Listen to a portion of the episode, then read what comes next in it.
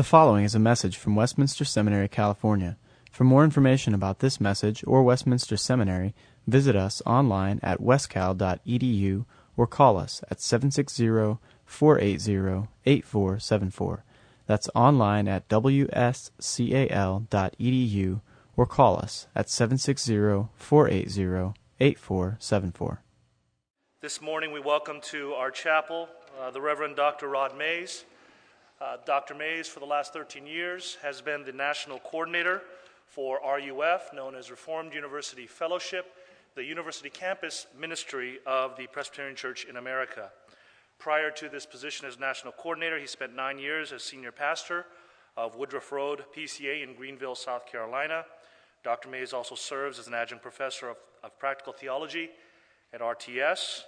And if I'm last, last count, we have four RUFs here in California. And so we're hopeful that there will be more, maybe from within these, uh, this room. So, Dr. Mays, welcome. Thanks, Julius. It's uh, good to be here. I would invite your attention to uh, Luke chapter 16. And uh, let me just say a word about uh, RUF, the campus ministry of the PCA. 145 campuses, basically the, the second largest thing the PCA does outside of Mission of the World. And um, hopefully 10 new campuses next year USC, uh, Colorado, some really exciting places that, uh, that we're going. We're doing some church planting as well, sending two guys one guy to plant the church, one guy to start RUF. Did two of those this past year in Indiana, University of Indiana, or Indiana University, and uh, uh Vermont. And uh, so those are these are some exciting times with um, with RUF. And I'll be around this afternoon, and uh, I know I've got some appointments with some of you, and uh, others I would be happy to meet with. I'll just kind of hang out out here somewhere uh, in this beautiful weather, uh, and uh, be happy to chat some. One other thing I will add, because I see women here in our midst, RUF is doing a lot with women as far as staff, it's, it's for women that are in seminary and, and do a seminary degree. Uh, there are positions with us to, to be staff, to work with women students on campuses. A great asset to our campus ministers. So uh, be happy to talk about that uh, as well. For a few minutes, I want us to look at this uh, familiar parable story of uh, the rich man and Lazarus in Luke chapter 16, beginning at verse uh, 19. And the take on this that, that I, I want to leave with you uh, really has to do with our confidence in the Bible and uh, uh, the fact that we, we believe the Bible, we preach the Bible, and uh, a number of things this text deals with, but I think that's one of the things you walk away from is uh, do we believe how God has disclosed himself in, with Moses and the prophets? Uh, it was a couple years ago, I think, I was uh, at the Gospel Coalition, and my wife and I were, were leaving. And if you, any of you have ever been to the Gospel Coalition or Together for the Gospel, you know it's a great place for seminary students to go because they give you all these books. Uh, and so you get all these free books. And um, and they were giving away Bibles as well. So we get in a cab to fly back, and um, we're talking to the cab driver, and we're about 10 minutes into the conversation on the way to the airport, and he reaches across the back seat with a Bible. It's all wrapped up, and and he said, "Would you like a Bible?" And I said, "No, thanks." I, I said, I, "I have one." I didn't tell him where we'd been or that we were going to this, had been to this conference. And uh, I said, No, that's, that's fine. You keep it. I have one. He said, Well, I don't want it. And uh, I said, I'll keep it. I said, It's a, it's a good, good book to read. And He said, well, I'm not interested in it. And we talked a little bit longer, and he said, Here, take this. I said, Really, I, I, I have plenty of Bibles. Didn't tell him what I did or anything, you know. And uh, he said, Well, uh, I just got it this morning as a tip. And so immediately I knew, you know, this was somebody that had gotten the Bible at the Gospel Coalition and gave the cab driver a Bible for a tip. Uh, and I said, Well, I hope he gave you something else. And he said, No, just got this Bible. And I said, Well, I'm really sorry. So I gave him a little extra tip. Now, that's not the way to use the Bible. All right. And um, that was not loving, that was not engaging. Uh, that was just wrong, okay? But how do we have confidence in the scripture? There was a rich man who was clothed in purple and fine linen, and who feasted sumptuously every day. And at his gate was laid a poor man named Lazarus, covered with sores, who desired to be fed with what fell from the rich man's table. Moreover, even the dogs came and licked his sores. The poor man died and was carried by the angels to Abraham's side. The rich man also died and was buried. And in Hades, being in torment, he lifted up his eyes and he saw Abraham far off and Lazarus at his side. And he called out, Father Abraham, have mercy on me, and send Lazarus to dip the end of his finger in water and cool my tongue, for I am in anguish in this flame. But Abraham said, Child, remember that you, in your lifetime, received your good things, and Lazarus in like manner bad things. But now he is comforted here, and you are in anguish. And besides all this, between us and you, a great chasm has been fixed, in order that those who would pass from here to you may not be able, and none may cross from there to us. And he said, Then I beg you, Father, to send him to my father's house, for I have five brothers, so that he may warn them, lest they also come into this place of torment. But Abraham said, They have Moses and the prophets. Let them hear them. And he said, No, Father Abraham, but if someone goes to them from the dead, they will repent. He said to him, If they do not hear Moses and the prophets, neither will they be convinced if someone should rise from the dead. This is the inspired, infallible, inerrant, very sufficient Word of God. Let's pray.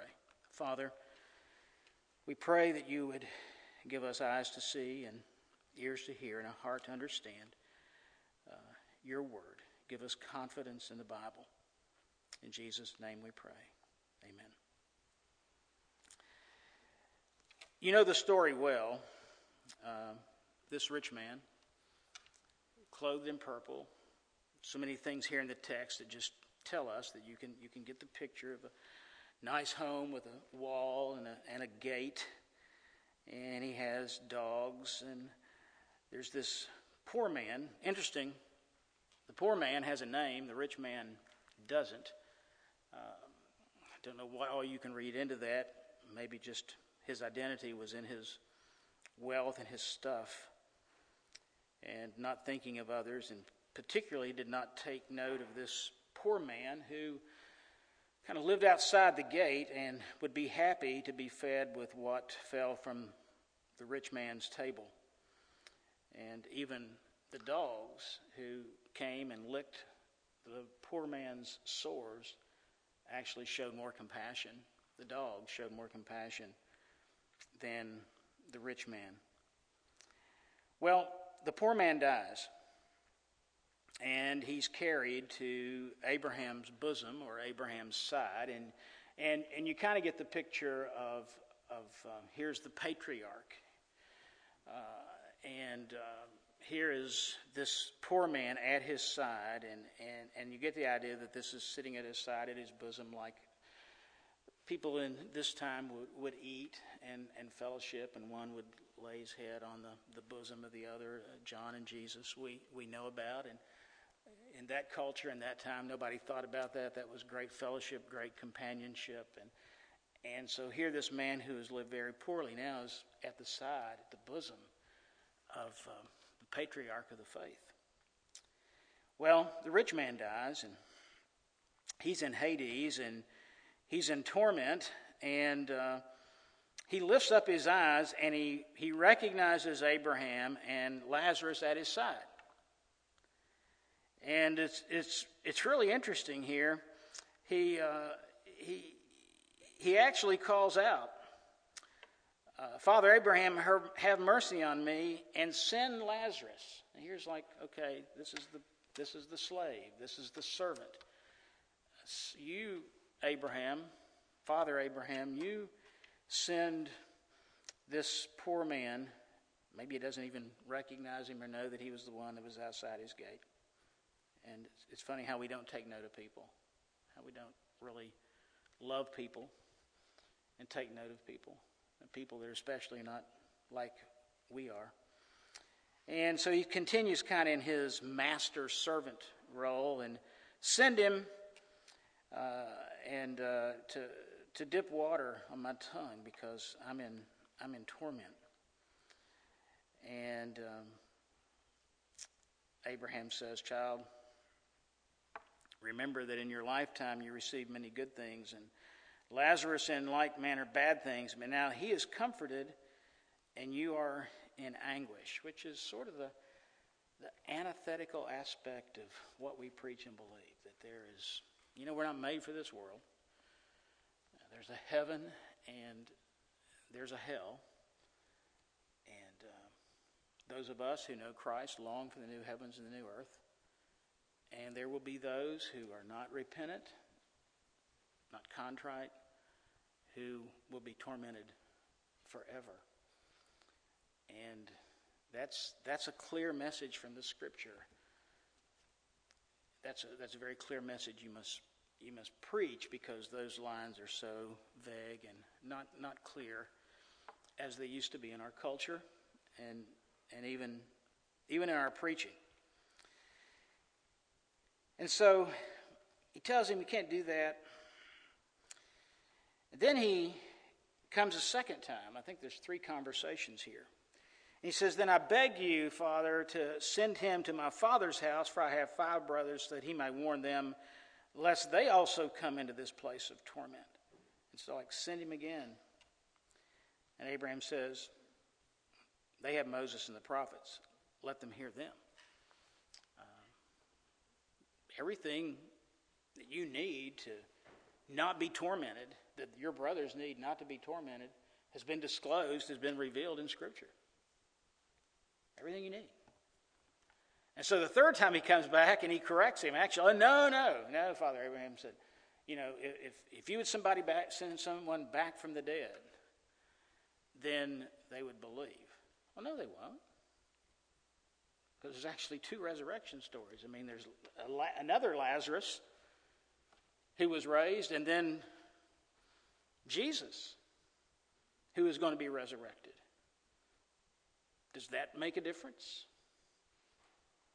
I mean, does that really always work? Does that guarantee that people will repent? He says, No, Father Abraham, if someone goes to him from the dead, they will repent. He said to him, If they do not hear Moses and the prophets, neither will they be convinced if someone should rise from the dead.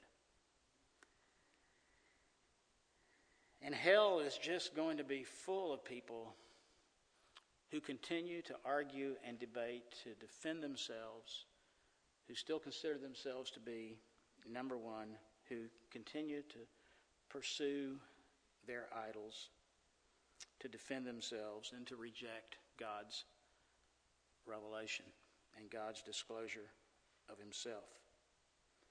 And this rich man is uh, just a picture of, of the blindness of a damned man how sin just creates a blind spot. And three things I, I just want to mention from this text by way of application. Because I know that many of you sitting here have this, this, this strong calling, that's why you're here, to preach the gospel. You believe the Bible, and you want to preach the gospel. And as you begin to think through a philosophy of ministry, there will be times when all of us are tempted not to stick to the main thing because there's so many attractive callings out there noise out there and um, people saying if you would just do this you'll have a big crowd and and one of the things I want to say to you is, is stop craving the sensational. It's like it's not good enough to read Moses and the prophets. If you'll send somebody back that's, that's actually was dead, and now been raised from the dead, they will believe. In other words, if you get this speaker, if you have this event, if you have this personality, if, if, you, have, if you have this band, if, if you do things this way, then it's, it's going to work. And there's something very beautiful even about our confession that talks about the ordinary means of grace. Just the ordinary means of grace word, sacrament, discipline, prayer. And how God has designed this to, to, to, actually, to actually capture the human heart. You know, as John says in chapter 5, you search the scriptures, in them you think you have eternal life. It is they, though, that bear witness about me. It's, it's about Jesus. It's not the sensational.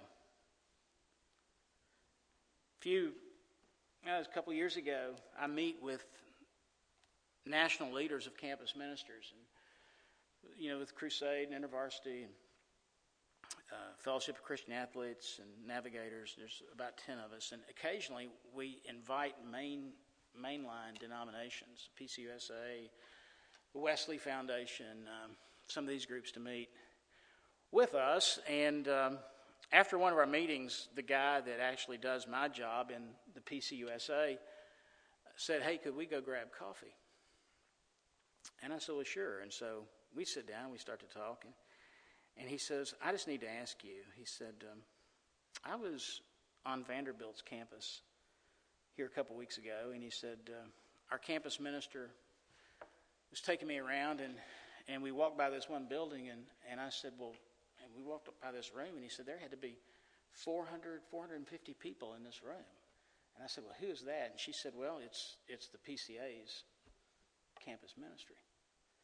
And he said, I just need to ask you, how do you get 400 students to come out at 8 o'clock at night?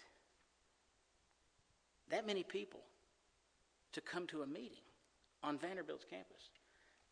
And I just looked at him as just as honest as I could look at him, and I said, Well, we preach the Bible.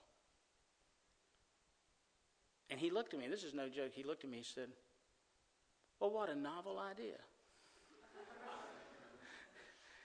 and then he's, he went on to talk about, oh, he wanted to talk about, he said, I'm probably more progressive than you. And we, we talked about all kinds of things. But uh, it was actually, we talked about justification by faith for quite a bit. But um, here's the thing it's just, there's something about preaching and your confidence in the Bible and what the Bible has revealed and disclosed to us that you stand before 400 college students and you're up there preaching the Word and, and, and preaching the Bible, and students are listening. And, I could tell you, I could, we could spend all day here, and I could tell you story after story after story of lives that have been changed just by sitting under the preaching of the Word. Just don't crave the sensational. Second thing I take from this text is be committed to the supernatural. That we're not, what we do is not limited by natural or physical law. You are going to labor and serve and preach and love people in one of the most hostile, hostile environments in this culture you will constantly, constantly be subject to ridicule, to disbelief. You will be dismissed as being totally irrelevant. And you know, when we believe the supernatural, when we believe that God, and, and here you sit this morning, you know, it's not, it's not really natural that you be sitting here. I don't know you. But God has done something in your life. He took out your heart of stone, He gave you a heart of flesh. He changed you, He called you to Himself, He has redeemed you, and you're sitting in seminary. And you were blind as a bat. You were in your sin. Some of you could tell stories about your life. And the sovereign God of the universe pursued you and reconciled you to himself based upon the merits of his son and you're sitting here. but there's really nothing natural about that.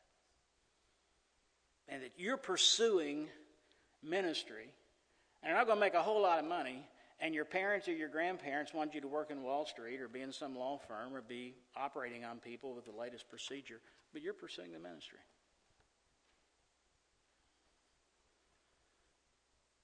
And you know there's nothing natural about that. But God has captured your heart. And so I want to encourage you to be so committed to the supernatural that you're not going to be embarrassed by the Bible.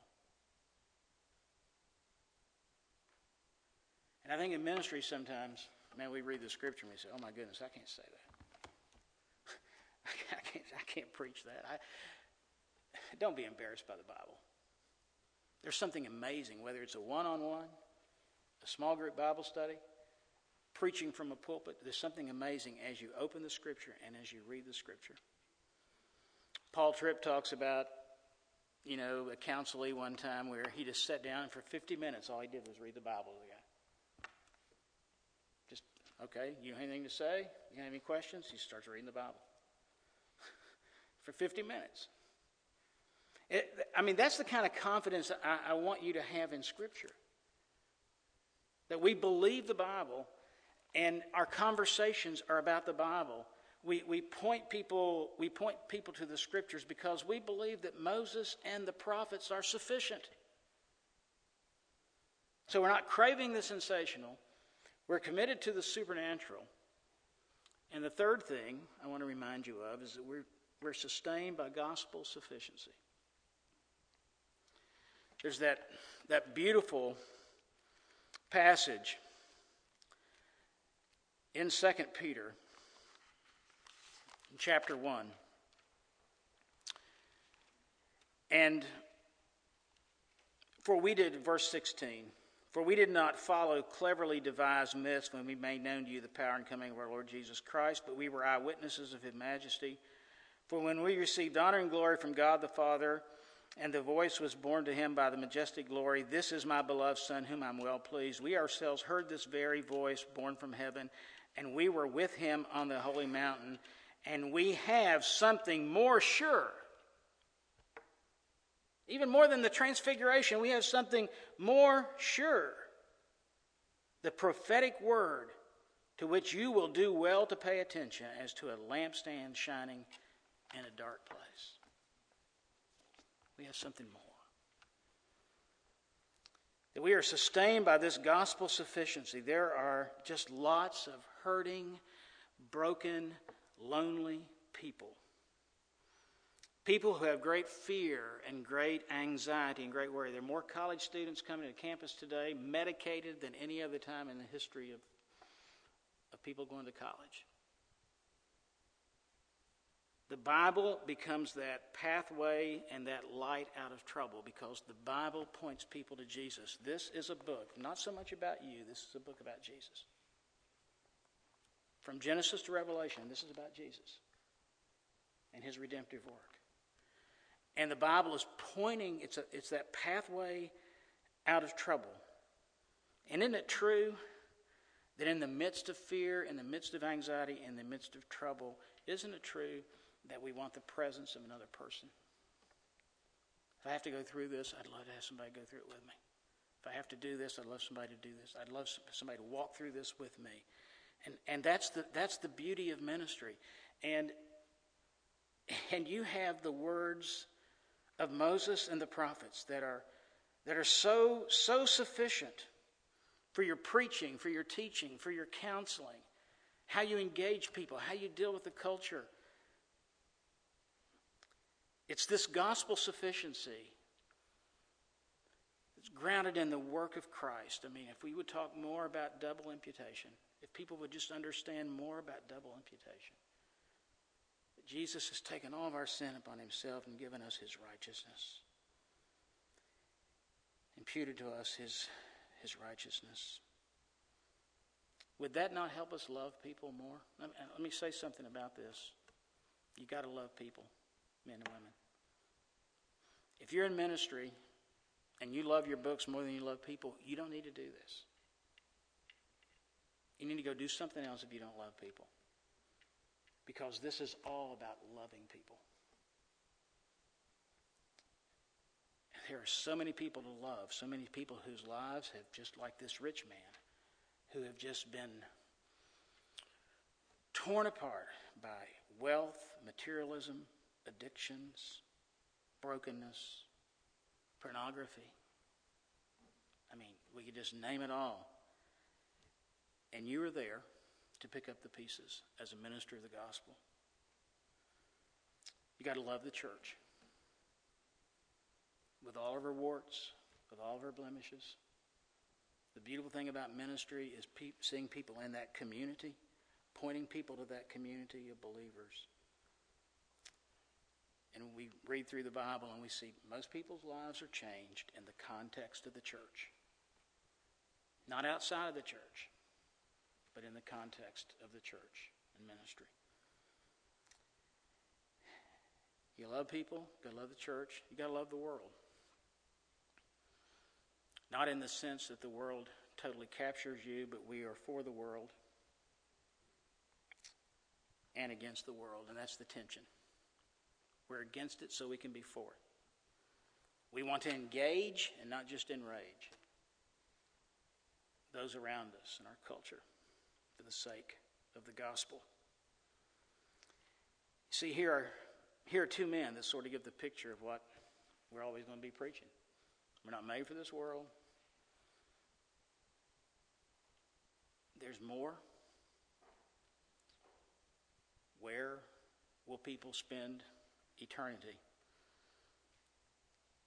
And how, how does God use me and help me to convince them? And it's not just novel ideas, it's not just the sensational, it's not just the event or the right speaker, but it's Moses and the prophets. Don't be embarrassed by the Bible. Preach it with all of your energy, with, with all of your heart. God uses it. God is at work. God is at work as His word is proclaimed. Let me pray.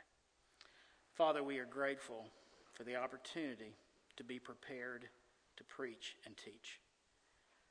These men and women sit in classes and they study Greek and Hebrew and systematics and church history and counseling.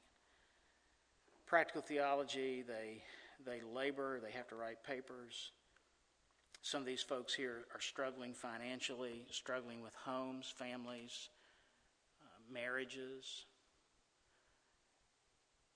And you've called them. And even, even this day, I, I would pray that they would have such a love for the scriptures and would see the great privilege we all have to engage people and to love people for the sake of the gospel. Help us to do that more and more. That single mother who's working behind the counter at McDonald's, she doesn't want to be there. She has a story. The Wall Street banker has a story. The wealthy guy with the yacht has a story and help us to engage folks. Help us to explain to them a passage like the rich man and Lazarus.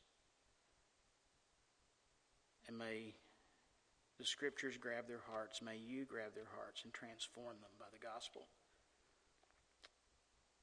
We do pray in Jesus' name. Amen. Copyright 2012, Westminster Seminary, California. All rights reserved. You are permitted to reproduce and distribute this material in any format, provided that you do not alter the wording in any way and that you do not charge a fee beyond the cost of reproduction. For web posting, a link to this document on our website is preferred.